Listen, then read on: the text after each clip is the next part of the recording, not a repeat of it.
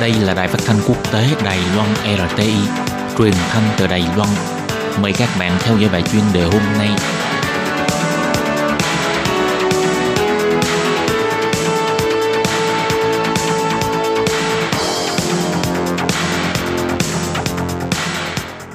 Thúy Anh xin kính chào quý vị và các bạn. Chào mừng các bạn cùng đến với bài chuyên đề ngày hôm nay. Chuyên đề hôm nay có chủ đề là mở rộng hợp tác năng lượng với khu vực. Trung Quốc mô phỏng Liên minh châu Âu EU để thành lập mạng lưới quản lý quốc gia. Và sau đây mời các bạn cùng lắng nghe nội dung chi tiết của bài chuyên đề này.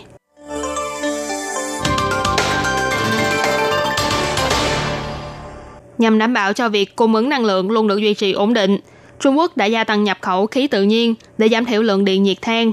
Trải qua 4 năm chuẩn bị, đến đầu tháng 12 năm ngoái, Trung Quốc đã thành lập công ty trách nhiệm hữu hạn Tập đoàn Mạng lưới Quản lý Dầu khí Quốc gia, hay còn gọi là Công ty Mạng lưới Quản lý Quốc gia, với nhiệm vụ trọng tâm là cơ cấu lại thị trường dầu khí ở Trung Quốc. Theo phân tích của các chuyên gia cho biết, sau khi công ty mới này được thành lập, sẽ giúp ích cho việc nhập khẩu năng lượng từ nước ngoài, đồng thời mở cửa thị trường, thúc đẩy đầu tư của nước ngoài và các doanh nghiệp tư nhân.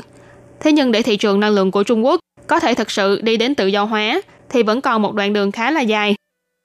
Đầu tháng 12 năm ngoái, công ty mạng lưới quản lý của Trung Quốc chính thức được thành lập. Mục đích là để phá vỡ hình thức kinh doanh một dây chuyền, độc quyền từ khai thác, vận chuyển đến cung ứng của các doanh nghiệp quốc doanh lớn, xây dựng mạng lưới phân phối dầu khí từ giai đoạn vận chuyển, đưa tài nguyên khai thác được, chia tách ra và giao cho công ty mới phụ trách kinh doanh, ngăn chặn hành động lũng đoạn thị trường của các doanh nghiệp lớn, đồng thời đẩy nhanh tốc độ xây dựng mạng lưới đường ống dẫn dầu khí và phân phối tài nguyên nhằm đạt đến mục tiêu ổn định thị trường cung ứng năng lượng của Trung Quốc và làm giảm giá thành.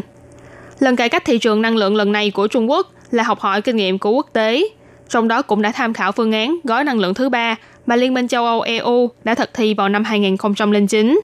Tách biệt đường ống cung ứng dầu khí ra khỏi công ty khai thác, xóa bỏ sự lũng đoạn của công ty năng lượng đối với thị trường cung ứng. Chuyên gia phân tích khí thiên nhiên hóa lỏng tại công ty chuyên cung cấp thông tin về thị trường giao dịch hàng hóa và năng lượng S&P Global Plus ông Jeffrey Moore đã chỉ ra rằng sự thành lập công ty mạng lưới quản lý của Trung Quốc có ích cho việc mở rộng hợp tác về năng lượng giữa nước này với các nước trong khu vực. Ví dụ như giữa Nga và Trung Quốc có một đường ống dẫn khí thiên nhiên dài đến hơn 8.000 km, vận chuyển khí đốt từ Nga sang Trung Quốc. Năm 2019, thì quốc gia Trung Á Kazakhstan cũng đã vận chuyển hơn 10 triệu tấn dầu thô sang Trung Quốc bằng đường ống dẫn dầu giữa hai nước này. Vì thế, việc thành lập công ty mạng lưới quản lý không chỉ có thể giúp cho Trung Quốc xây dựng và cơ cấu lại mạng lưới đường ống dẫn dầu và khí đốt trong nước, mà còn là một trong những phương án có lợi cho việc mở rộng bản đồ chính sách một vành đai một con đường của Trung Quốc. Thế nhưng mặc dù công ty mạng lưới quản lý của Trung Quốc có thể làm gia tăng sự hợp tác với nước ngoài trong vấn đề cung ứng năng lượng, nhưng đồng thời cũng có thể làm gia tăng sự ý lại vào nguồn cung nước ngoài. Từ trước năm 2019, mức độ ý lại vào nguồn cung ứng dầu thô nước ngoài của Trung Quốc đã vượt mức 72%, Tỷ lệ ý lại vào nhập khẩu khí thiên nhiên của Trung Quốc năm 2019 cũng gần đạt đến 50%. Vì thế, nếu như những mức độ ý lại này vẫn tiếp tục tăng cao, thì rất có thể sẽ gây ảnh hưởng nghiêm trọng đến khả năng tự cung ứng năng lượng của Trung Quốc, từ đó làm tăng nguy cơ khủng hoảng năng lượng cho cường quốc này. Chủ nhiệm đơn vị nghiên cứu kế hoạch năng lượng của Trung Quốc tại Viện Nghiên cứu Năng lượng Oxford, ông Michael Medan đã nhận định rằng, việc tổng hợp lại các đường ống dẫn dầu khí sẽ khiến cho Trung Quốc càng ý lại hơn vào nguồn năng lượng nhập khẩu, cộng thêm tốc độ tăng trưởng sản xuất dầu khí trong nước chậm chạp. Việc thành lập công ty mạng lưới quản lý năng lượng quốc gia, ngược lại sẽ còn làm cho nguy cơ khủng hoảng năng lượng đến nhanh hơn và đồng thời cũng ý lại hơn vào nhập khẩu từ nước ngoài. Mặt khác, việc Trung Quốc chia tách thị trường năng lượng, tách riêng đường ống dẫn dầu khí ra khỏi chuỗi cung ứng quốc nội là hy vọng có thể thu hút bên thứ ba đầu tư vào lĩnh vực này, bao gồm các doanh nghiệp tư nhân trong và ngoài nước, phối hợp với các doanh nghiệp quốc doanh, thúc đẩy nhập khẩu nguồn năng lượng và làm giảm giá thành.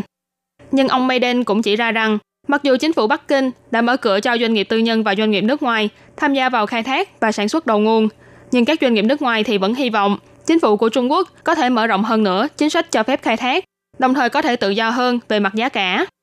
Trung Quốc thành lập công ty mạng lưới quản lý quốc gia là một bước đi quan trọng hướng đến cải cách thị trường năng lượng của nước này, góp phần đẩy mạnh nhập khẩu năng lượng từ nước ngoài.